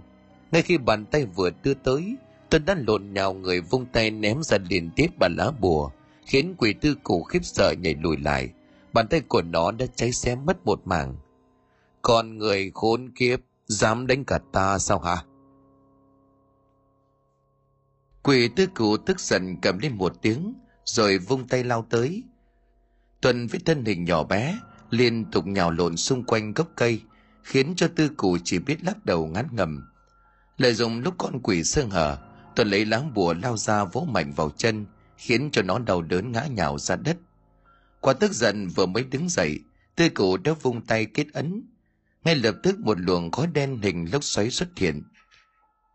Bước ra từ trong đó là bốn thân ảnh mặt mũi trắng bệch đôi mắt vô hồn cùng mấy bộ móng vuốt sắc nhọn, đang chực chờ lao về phía của tuân. Khẽ giật mình, tuân lấy ra hai lá bùa nắm chặt vào tay, rồi chuyển thành tư thế võ khỉ sầm chuồng. Tuyệt học mà thầy mão đã chỉ dạy. Mấy bóng quỷ gầm lên một tiếng rồi đồng loạt lao đến. Nhất thời khiến cho cát bụi xung quanh bay tán loạn. Những tiếng vèo vèo không ngừng vang lên. Bốn bóng quỷ liên tục nhắm vào tử huyệt của tuân mà đánh tới mặc dù đã vận dụng tối đa sự khéo léo của thế võ, cũng như là bùa chú trợ sức, nhưng tuân vẫn bị thương không hề nhẹ. Cơ thể của cậu đã lỗ chỗ những vết cào, quần áo rách tả tơi. Bốn con quỷ nhìn nhau khoái chí rồi lại tiếp tục lao vào. Tuân vừa xoay người né được một chảo bổ xuống, thì phía sau ba con quỷ kia đã lao tới. Đòn công kích quá nhanh khiến cậu không kịp trở tay, chỉ còn biết trợn mắt há mồm một tiếng rầm vang lên. Ngay khi ba bóng quỷ chuẩn bị vùng móng vuốt kết liễu tuân, thì một luồng khói đen đậm đặc lao tới. Cộng với đó là tiếng hét thất thành của mấy bóng quỷ. Chỉ trong nháy mắt, bốn con quỷ đã tan hồn nát phách. Luồng khói đen vừa tan biến thì thân hình của hồng lan cũng hiện ra. Khuôn mặt xinh đẹp của cô ban nãy đã biến mất.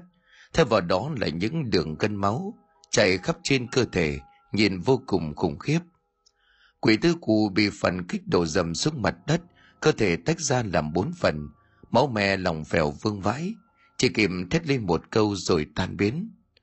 Là tam bậc quỷ chúa.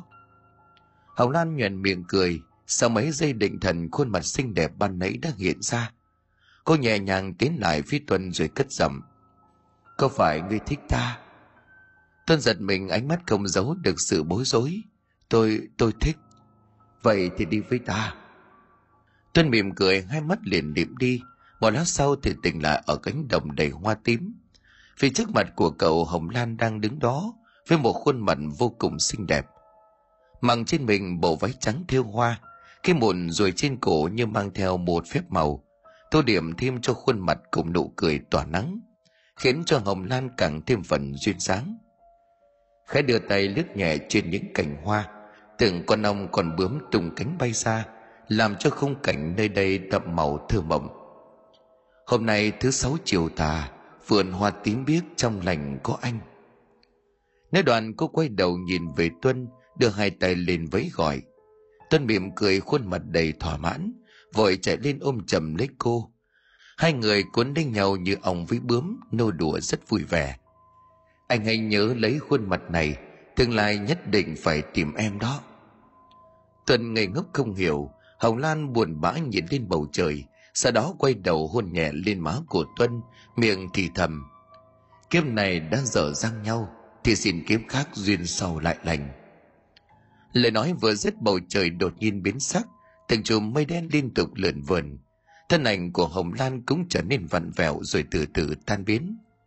Mấy tiếng lẹt đẹt vang lên, tuân giật mình mở mắt trước mặt của cậu là thầy mão cùng vô số người dân đang đứng nhìn. Tuần đau đớn ôm lấy mặt miệng lắp bắp. Con tỉnh rồi, sao thầy tắt con đau vậy? Lại hết cả quay hàm con rồi. Ta bảo con ở đây canh chừng, con lại nằm ngủ xẻo cả dãi. Bỏ ta một mình bị đám quỷ đuổi chạy cong cả đít. Con đâu có biết. Tuần gái đầu bối rối sau đó liền nhẹ giọng. Cô ấy đâu rồi thầy? Cô nào? Con có tin ta tát cho con vài cây nữa cho tỉnh không? À cô gái má đỏ môi hồng, mặc váy trắng theo hoa đó thầy. Má đỏ với trả môi hồng, con mà không mau tỉnh táo ta đánh cho con cong vành luôn đấy. Tôi khẽ nhíu mày đưa hai tay xoa vào má, ánh mắt thất thần nhớ lại mấy chuyện vừa qua. Ngay sau đó cậu mỉm cười lau đi những giọt nước dãi còn bít lại trên má, miệng cười xòa. Con tỉnh rồi vừa rồi vẫn còn ngái ngủ cho nên con mộng mị. Thế chuyện thế nào rồi thầy? Có giải quyết được không? Thầy mão lắc đầu, ánh mắt vô cùng lo lắng. Đêm qua có đến hơn chục con quỷ môn quan vào trong làng. Bọn chúng bắt hết động vật nuôi. Không may lá bùa của ta có thể bảo vệ được mọi người. Thế nhưng nếu đêm nay bọn chúng vẫn quay lại e là khó lòng bảo vệ được tất cả. Vậy bây giờ phải làm sao thầy? Điều cấp bách nhất bây giờ là phải tìm cách đóng lại cổng dị giới nếu không, cứ mỗi khi đêm xuống, đám quỷ quái sẽ lại tấn công vào trong làng. Mọi người xung quanh nghe vậy thì lao vào bàn tán. Âu kha lúc này vội vàng lên tiếng. Thầy có cách nào có thể đóng lại cánh cổng dị giới không? Đêm nay bọn quỷ nó lại đến chắc bọn tôi chết. Thầy mão khét thở dài rồi đáp. Hôm qua tôi đã kiểm tra. Cũng tại thời gian cấp bách quá, cho nên chưa nói rõ được với mọi người. Ngưng lại, giọng nói thầy mão bắt đầu phân tích dị giới lẽ ra là một chuyện không quá khó để giải quyết. Tuy nhiên tôi phát hiện nơi đây đã có người động chân động tay. Linh hồn của gái tiền bích đã biến mất. Có thể là do bị bắt đi. Còn linh hồn của cậu toàn, oán khí rất nồng đậm. Quan tài còn vương lại quỷ khí. Nếu không lầm thì cậu ấy đã hóa quỷ. Rất có thể là cậu ấy biết ai là người ra tay với linh hồn cô bích. Hơn nữa còn bị người đó ra tay tấn công. Dấu vết còn trên quan tài điều này tôi có thể khẳng định. Hiện tại linh hồn cậu ấy không còn ở đây, thế nhưng chắc chắn đang quanh quẩn đâu đó trong làng. Hoặc có thể đang mượn thân xác của một ai đó để tránh nạn. Mọi người xung quanh nghe vậy thì nhìn nhau đầy sợ hãi. Ai nấy đều bất giác đứng tách nhau ra. Chẳng ai dám lại gần nhau, như sợ hãi người bên cạnh mình có thể là linh hồn của toàn. Thầy mão thở dài chấn an mọi người mấy câu thầy lại tiếp. Để đóng được cánh cổng của dị giới điều đầu tiên chúng ta cần làm là phải tìm được linh hồn của hai người này. Sau đó tìm cách khu trừ tà khí nơi đây trở lại bình thường. Lúc đó mới có thể đóng lại cánh cửa dị giới. Trời đất, vậy thì làm sao chúng ta có thể tìm được họ chứ? Thế mọi người bàn tán tuần cũng rón rén tiến lại. Tìm linh hồn của ngay người họ may ra thầy cho ta còn làm được. Chứ bỏ khu trừ tà khí ở đây e là không được đâu thầy con còn son chưa một lần nếm trải mật ngọt. Bây giờ mà đối đầu với đám quỷ môn quan, thì nói tới chắc là bỏ mạng thôi. Thầy máu trầm ngâm ánh mắt trở lên có chút lo lắng, suy nghĩ thêm một lát thầy liền nhẹ giọng. Đêm qua đám quỷ xuất hiện, bậc cao nhất cũng chỉ là quỷ môn quan. Theo như cuốn điển cổ ghi lại, quỷ được chia làm bốn loại chính. Bậc một là quỷ lâu la, thuộc loại quỷ bình thường và chúng ta vẫn hay gặp các vong hồn chết oan sau khi hóa quỷ đều thuộc dạng này. Bậc hai là quỷ môn quan, bậc ba là quỷ cao thủ, bậc cuối cùng là quỷ chúa. Từ bậc hai trở lên tồn tại bên dưới địa ngục, hay các nơi thần bí như là dị giới, trần gian thiên địa sẽ không còn những loại quỷ này. Nếu như cánh cổng dị giới này không tồn tại quỷ chúa, chúng ta có thể phối hợp với trận pháp để tiêu diệt đi bọn chúng. Ngưng lại, giọng nói tên liền chép miệng nhưng mà chúng ta vẫn cảm nhận được một luồng sức mạnh khủng khiếp ở quanh đây. Có thể còn mấy con quỷ cao thủ hoặc là quỷ chúa chưa xuất hiện. Điều này nếu mà xảy ra e là thầy cho ta đến vành câm cũng chẳng còn để mà đi. Ngay đến đây thì tuân bỗng giật mình. Mấy từ ngữ mà lúc sắp chết, quỷ tư cụ nói ra chợt lóe lên. Nhìn thấy ánh mắt có phần kỳ lạ của tuân, thầy mão vội vàng hỏi, phải chăng còn đã biết chuyện gì? Mau nói cho ta nghe. Tuấn lúc này liền nhíu mày sau một lát suy nghĩ, cậu liền cười xòa rồi nói. Không có gì đâu thầy, tại con nghe thầy nói có mấy cái loài quỷ kinh khủng như vậy, cho nên con hơi rén một chút. Thầy mão liền lắc đầu tiến lại phía ông kha rồi dò hỏi. Từ ngày chuyện này xảy ra, ông có thấy ai là tình nghi tới đây hay không? Ông kha lúc này liền lắc đầu bối rối. Chả giấu gì thầy từ ngày cái tin này đồn ra ngoài, có biết bao nhiêu là người tới. Hết làm lễ rồi lại siêu độ. Ai lấy cũng đều sợ hãi bỏ đi. Tôi thực sự không có biết ai tình nghi cả. Khẽ thở dài, thầy máu lại tiếp. Vậy là cái thầy lý mà ông nói hiện giờ đang ở đâu? Ông ấy có thể biết được chuyện dị giới. Chắc cũng không phải là người tầm thường.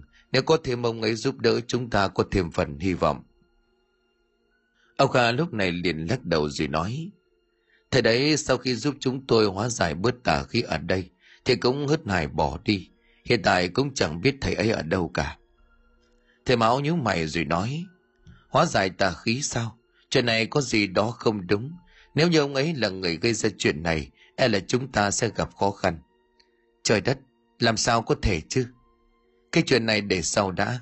Phiền ông về thông báo cho tất cả mọi người đang có mặt trong làng tới đây tập trung. Tôi cần phải tìm ra cậu toàn trước hy vọng cậu ấy sẽ giúp chúng ta tìm ra kẻ đứng sau. Ông kha gật đầu sợ hãi chạy đi. Tiếng lò phát thanh vừa vang lên được một lát đám người còn lại trong làng đã nhốn nháo chạy ra. Tôi lo lắng đi đi lại lại, hết nhìn ngang nhìn dọc như đang chờ đợi ai đó. Sau một lúc không thấy gì, cô vội vàng lên tiếng. Ly cùng bố mẹ em ấy đâu nhỉ? Sao vẫn chưa thấy ra? Ông khả nghe vậy lúc này giật mình nói. Ờ đúng rồi còn vợ chồng chú huy thầy máu liền nhíu mày gia đình cô bé hôm qua tôi phát bùa mang về đó sao tôi gật đầu vâng dạ thầy máu liền chép miệng nói mau dẫn tôi tới đó ở bên nhà, ông Huy, bà Tỉnh đang nghiến răng, nhai nhóp nhép mấy miếng thịt bầy nhầy toàn dòi bỏ, mà ông Huy bón cho. Có ngon không? Bà thấy những thứ này thế nào? Không vì bà mà hàng ngày tôi phải ăn những thứ kinh khủng như vậy đó. Lời nói lạnh lẽo mà ông Huy phát ra nhưng mang theo một thứ sức mạnh vô hình làm cho bà Tỉnh tỉnh táo. Khiếp sợ với những thứ mình vừa ăn, bà nôn thốc nôn tháo miệng không ngừng van xin.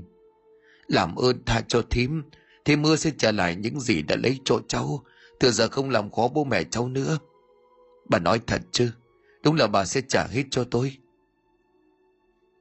bà tình gật đầu lia lịa ngay lập tức một tiếng phẩm vang lên con dao dựa toàn lông gà dính đầy máu, vừa được ông huy vung lên, chém ngang mặt của bà tình. Một dòng máu tươi bắn ra ngoài, con mắt bị lưỡi dao chém vào vỡ nát. Từng thứ dịch mắt kèm theo với máu tươi, men theo lưỡi dao chảy xuống. Bà tình chỉ kìm giấy lên vài cái rồi thắt thở. Con dao vẫn còn căm ở mặt, một bên mắt mở trừng trừng. Vậy thì bà trả lại mạng cho tôi trước. Nói rồi thì ông huy cười lên sau đó thì giật lấy con dao khỏi mặt của bà tình, rồi đưa lên cổ của mình cười khoái chí. Bây giờ đến lượt ông, chú của tôi. Đúng lúc này thì cánh cửa bị đẩy tung thầy mão nhanh chân lao vào, sử dụng thế võ rồng vườn mình, đánh bật ông huy ngã nhào xuống đất. Con dao cũng theo tự nhiên rơi xuống. Còn chưa kịp định thần tuân đã nhảy vào, sử dụng một lá bùa đánh thẳng vào ngực ông huy sau đó thì một bóng ảnh mờ ảo bị đẩy ra ông khí tàn phát khiến mọi người đứng gần đó đều nhìn thấy cảnh tượng ma mị đang định lao ra cửa sổ tàu thoát thì toàn khựng lại khuôn mặt vô hồn nhìn mẹ cùng em gái Bà xoan cùng với Tươi đang quỳ thụm dưới mặt đất, miệng không ngừng gào khóc gọi tên của cậu. Thầy máu lúc này bèn nhẹ giọng nói, cậu đã chết tại sao còn oán hận, ở lại trần gian hại chết người vô tội. Đây không phải là chuyện của ông, những người này đều đáng chết. Ông Khang nghe đến đây thì chạy lại, núp sau người thầy Mão rồi dò hỏi.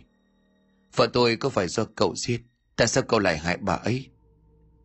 Thần cười lên khẳng khặc, hai mắt trợn trắng như là muốn ăn thịt người trầm ngâm một lát toàn liền cất giọng hai người này mang tiếng là anh em máu mồ chỉ vì tham lam một chút đất mà năm lần bảy lượt tìm cách gây chuyện với nhà tôi họ bàn nhau thuê thầy bảo tôi và bích không hợp nhau. Chính vì cái chuyện này khiến cho chúng tôi buồn bã, hay rủ dê nhau ra bờ đê cuối làng tâm sự. Bà tân vợ của ông suốt ngày chỉ rình rập soi mói người khác. Đã đồn thổi linh tinh, nói tôi và bích rủ nhau ra đó làm bậy, để kiếm cớ có thai ép buộc bố mẹ thôi.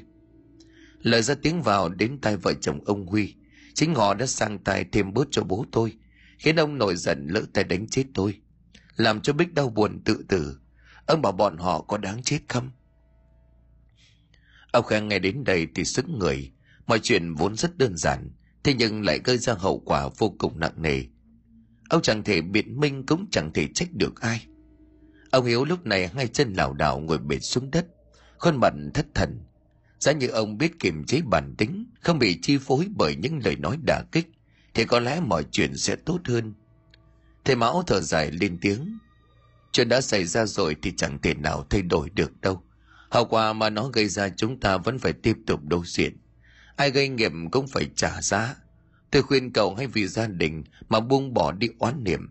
Cậu sẽ như vậy sẽ chỉ khiến cho mình thêm tội nghiệp, để gia đình phải gánh hết toàn buồn bã đưa ánh mắt đen thăm thẳm nhìn về gia đình, sau đó lại liếc nhìn về góc nhà nơi đó, ông huy đang ngớ người như người điên, khẽ thở dài toàn liền nhẹ giọng cảm ơn thầy đã chỉ điểm. Tuy nhiên còn cái điều này mong thầy ra tay giúp đỡ. Thầy máu mỉm cười gần đầu toàn lại tiếp. Thầy là người tài giỏi, chắc hẳn đã biết chuyện bên ngoài kia. Con mong thầy giúp con tìm lại linh hồn của Bích và giúp mọi người thoát khỏi kiếp nạn. chuyện này tôi sẽ cố hết sức. Tuy nhiên có điều này tôi muốn hỏi cậu. Thầy cứ hỏi biết được chuyện gì con sẽ nói. Linh hồn của bích cậu biết ở đâu chứ? Linh hồn của bích đã bị lão thể lý bắt đi. Cô ấy vốn là trinh nữ, cho nên ông ta đã bắt cô ấy về luyện bùa. Hôm đó cũng may có sự che chở của cánh cổng dị giới, cho nên con mới thoát được một kiếp nạn. Mọi người nghe đến đây thì sửng sốt Quảng công bao nhiêu người tin tưởng ông ta. Bây giờ lại chính ông ta là nguyên nhân, làm cho mọi chuyện phức tạp như bây giờ. Ông kha vẻ mặt thất thần, bao nhiêu hy vọng bây giờ đều đã tàn biến. Thế này thì chết rồi ông ta đã bỏ trốn biết đi đâu mà tìm chứ. Toàn lúc này lại tiếp lời. Ông ta vẫn chưa đi, đó chỉ là kế hoạch ẩn mình mà thôi. Thực tế thì ông ta vẫn trong nhà, ông ta đang âm thầm luyện phép. Thầy mão nghe vậy thì liền vui mừng. Tốt quá rồi, chúng ta cần phải tới đó ngay, nhất định phải lấy được linh hồn của bích trước khi cầm dị giới mở lại. Thần mìm cười gật đầu đưa tay chỉ vào trong buồng, nơi đó ly đang nằm mê man rồi hóa thành một làn khói bay vào lá bùa của thầy mão. Một lát sau hai thầy trò cùng ông kha tới trước cổng căn nhà của thầy lý. Ông kha lúc này bèn nhẹ giọng nói, bây giờ là ban ngày, chúng ta lèn vào e là có chuyện, thầy có cách nào không? Thầy mão lắc đầu, ánh mắt có chút gian xảo ông kha như hiểu ý bèn chép miệng, sau đó quay ra ngó nghiêng xung quanh. Nhà đường cái gật đầu, thầy mão cùng với tuân nhanh chóng, vừa tường nhảy vào bên trong cánh cửa nhà đã bị khóa ngoài thầy mão cùng tuân rón rén đi xung quanh quan sát. Đến trước cánh cửa nhỏ ở phía sau nhà thì dừng lại. Thầy mão nháy mắt ra hiệu cho tuân, rồi lấy ra một lá bùa vỗ mạnh vào cánh cửa. Ngay lập tức bên trong nhà có tiếng đậm, kèm theo đó là tiếng rít gào để ghê sợ. Không khí xung quanh cũng đột nhiên trở lạnh. Tuân giật mình sau đó lên hết sức huých mạnh vào cánh cửa. Một tiếng rầm vang lên, cánh cửa nhỏ bị phá tung bên trong nhà trống không chỉ có mấy con đâm bình vật vờ ẩn hiện. Tuân mỉm cười khoái chí, lấy ra hai lá bùa nắm vào lòng bàn tay. Vừa bước lên được mấy bước, mặt đất dưới chân của tuân đột nhiên sụp xuống. Tuân mất đà rơi ngay xuống hố cứ may cậu nhanh nhẹn kịp thời bấu vật thành hố. Thầy mão lúc này sợ hãi vội lao vào nắm chặt tay của tuân bên dưới hố hơn chục con rắn hổ mang to như cây điếu. Bọn chúng đang phồng bồm trợn má phát ra những tiếng phì phèo đầy ghê sợ. Quá sợ hãi tuân đến tiếng thúc giục. Thầy ơi, cứu con, bên dưới này có rắn. Đúng lúc này thì một con rắn nhún người lao vọt lên. Qua khiếp sợ tuần cò người hít cỡ. Một tiếng phẩm vang lên, hàm răng của con rắn cắn thẳng vào mông của gã, rồi kim chặt vào quần. Nó gồng mình uốn éo được vài cái thì rơi xuống đất, kéo rách cả mảng quần để lộ ra cái quần xịp màu hồng cánh sen có in hình công chúa Elsa rất quyến rũ. Con không sao chứ? Tuân lắc đầu đưa ánh mắt sợ hãi nhìn xuống dưới. May quá thể kéo con lên kịp. Chậm chút nữa là không còn vành mà đi thật đấy. Nói đoạn gã lấy tay xoa mông, miệng không ngừng kêu may mắn. Con xem tìm cách tiến vào bên trong. Ta nghĩ rằng vẫn còn tồn tại mấy loại bẫy tương tự. Tân gật đầu lấy ra một đám bùa vo tròn, sau đó nhắm vào bóng trắng đang thập thỏ phía xa. Ném tới ngay lập tức một tiếng nổ trầm đục vang lên. Con đâm bình hét lên thất thành rồi tan biến. Mấy con đâm binh xung quanh đột nhiên nổi giận, bọn chúng bu lại thành một đám. Phải có đến hơn chục con nam nữ đủ cả. Con nào con ấy đều tạo ra những bộ dạng cấm ghiếc, máu me đầm đìa. Bọn chúng rít lên một tiếng, rồi vùng bóng vuốt lao đến nhất thời khiến cho khói bụi xung quanh bay mù mịt. Mấy cánh cửa phòng bên đều bị gió thổi tung. Cây bẫy trước mặt hai thầy trò cũng bị sức ép của âm khí làm cho sụp đổ, để lộ ra một hàng trông sắc nhọn. Công đàn côn trùng độc bên dưới. Hai thầy trò nhìn cảnh này bèn lắc đầu ngán ngẩm, đưa tay lau đi mấy giọt mồ hôi đang chảy dài trên trán. Tuân lúc này chép miệng thầy xử lý đám côn trùng này đi, mấy con âm binh kia cứ để con. Nói đoạn hắn lấy ra một áo bùa cho vào miệng nuốt xuống, rồi lao người nhảy qua hai chiếc hố. Một đường cuốn lấy đám âm binh mà đánh tới. những thế võ 12 con giáp liên tục được thi triển. Hắn vừa vung tay đấm vào người của con âm binh, mà chúng liền chớp động rồi biến mất. Rồi bất ngờ hiện sau lưng, vùng bóng vuốt bổ xuống người. Qua khiếp sợ Tuân chỉ kịp nhún người nhảy qua, một tiếng soạt vang lên bốn móng vuốt bổ xuống sượt qua mông của hắn. Vừa lồm cồm bỏ dậy tuân đang vội vàng kiểm tra thương thế. Cũng may là chỉ bị rách quần. Cái vội vàng cởi cái áo quấn chặt vào mông, rồi gồng mình giận dữ. Từng thứ thịt săn chắc lộ ra, để hở ra bộ cửa sáu múi.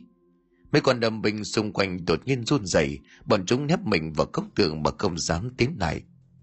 Tuần khoái chí nhìn xuống cơ thể, ngay lập tức cậu phải giật mình trên ngực trái của cậu không biết từ lúc nào đã xuất hiện hình của một cánh hoa bị ngạn.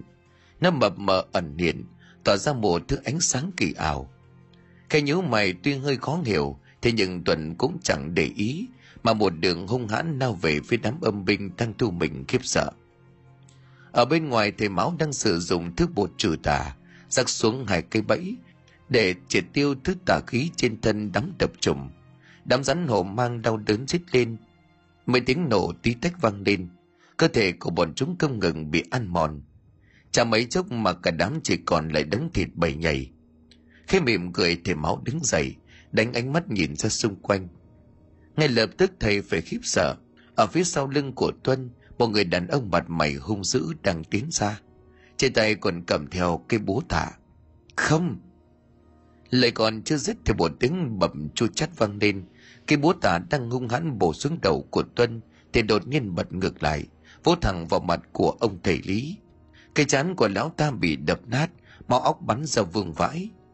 Cả đầu đớn dấy lên đành đạch, sau mấy nhịp thở thì nằm im bất động. Đám âm binh còn lại như được giải thoát, bọn chúng sợ hãi lao ra ngoài. Tuân lúc này mới kịp định thần, vừa nhìn thấy cái xác của ông lý mà đã nổi hết cả da gà khẽ dùng mình tuân nhớ lại lúc vừa rồi. Ngay khi thể máu hét lên, cậu đã cảm nhận được luồng sát khí đang bổ xuống. Còn chưa kịp định thần thì một luồng sức mạnh từ cánh hoa bị ngạn phóng ra, khiến ông thầy lý giật mình, không kịp phản ứng, mới xảy ra cảnh tượng như hiện giờ.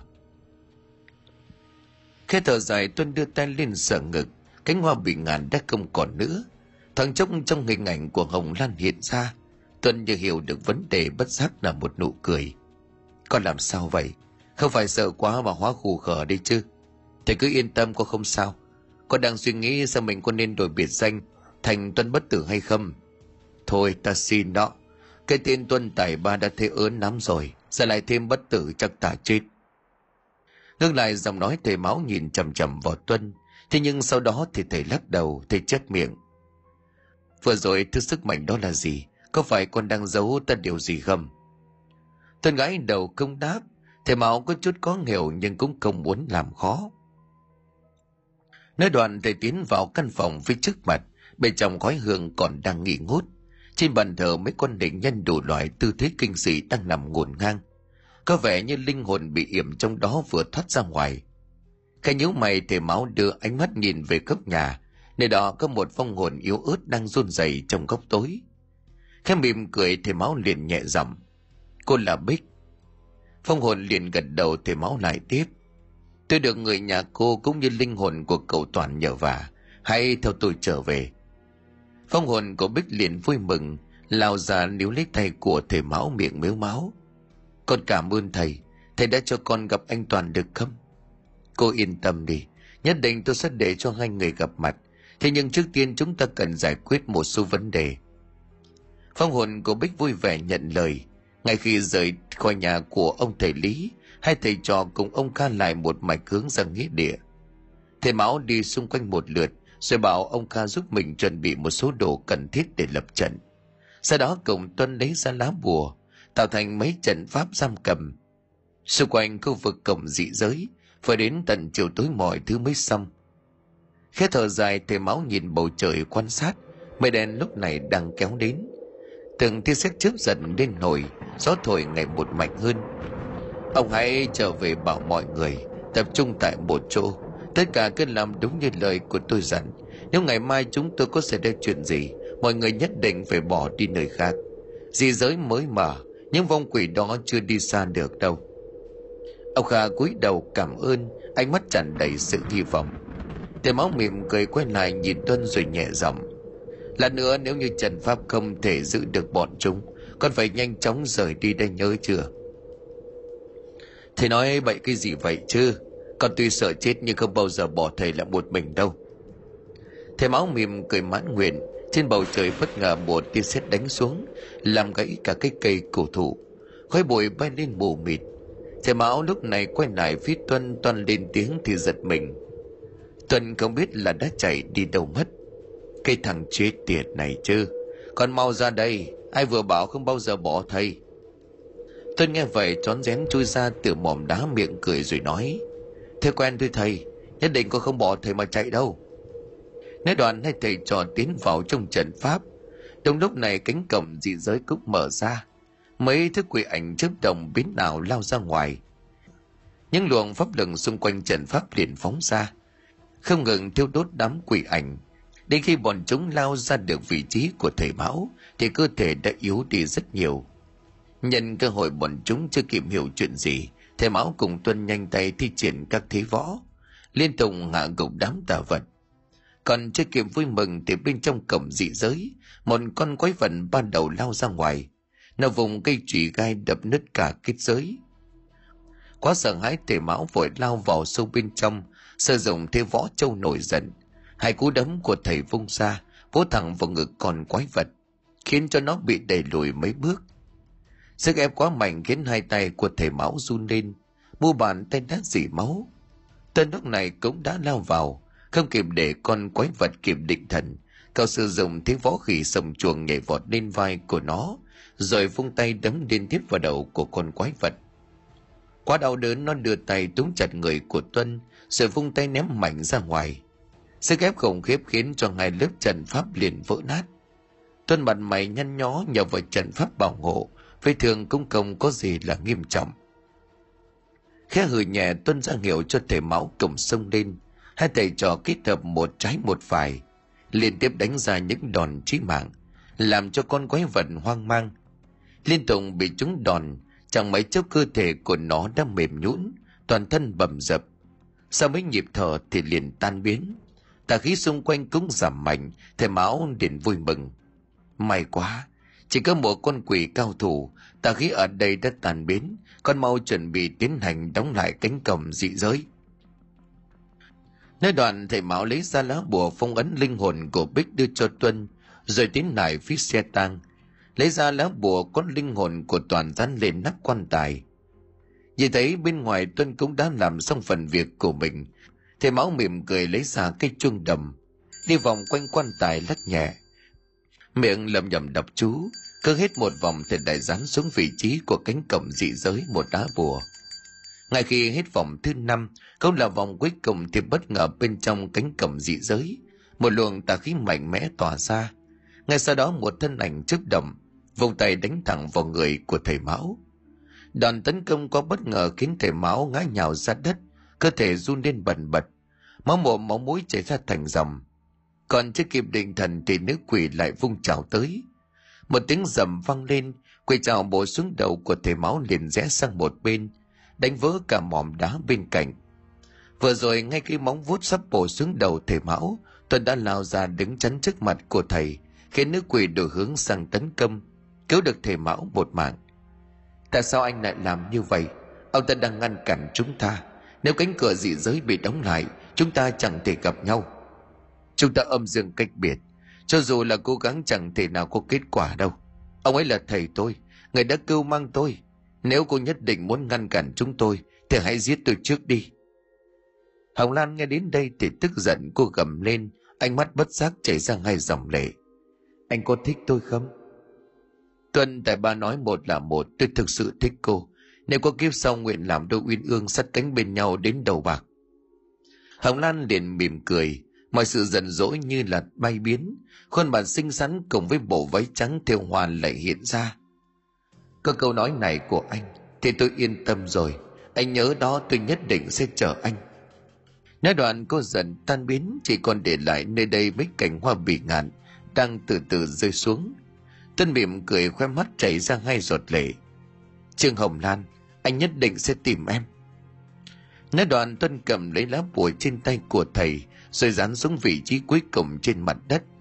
Ngay lập tức một tiếng nổ trầm đục vang lên. Mây đen dần tan biến để lộ ra những ánh sao sáng lấp lánh, như là những giọt nước của thiên thần. Ngày hôm sau, thầy mão cũng đứng ra lo liệu mọi chuyện. Mấy cái xác đều đã được chôn cất. Gia đình của ông hiếu cùng bà sang kết tình thông gia linh hồn của toàn và bích cũng vui vẻ nắm tay của nhau rời đi. Ông huy sau sự việc này thì như người điên dại, suốt ngày thu mình ở trong nhà. Cơ mày không làm khổ con cái. Ông thầy lý thì bị âm binh quen lại quấy phá, cả nhà tan hoang đến xác cũng chẳng còn. Mấy ngày sau thầy mão cùng tuân lại tiếp tục hành trình. Trên con đường nhỏ gập ghềnh vừa đi thầy mão vừa lầm bầm. Cuộc đời đúng là không ai ngờ hai người si tình chết đi, lại kéo theo một nữ quỷ si tình cứ may là động phải lòng phàm, chứ nếu không giờ này, hai thầy trò ta có mà còn kinh nịt thôi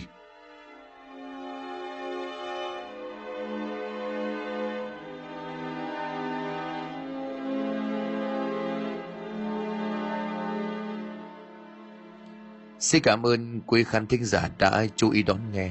Xin kính chào tạm biệt quý vị và xin hẹn gặp lại quý vị và các bạn trong những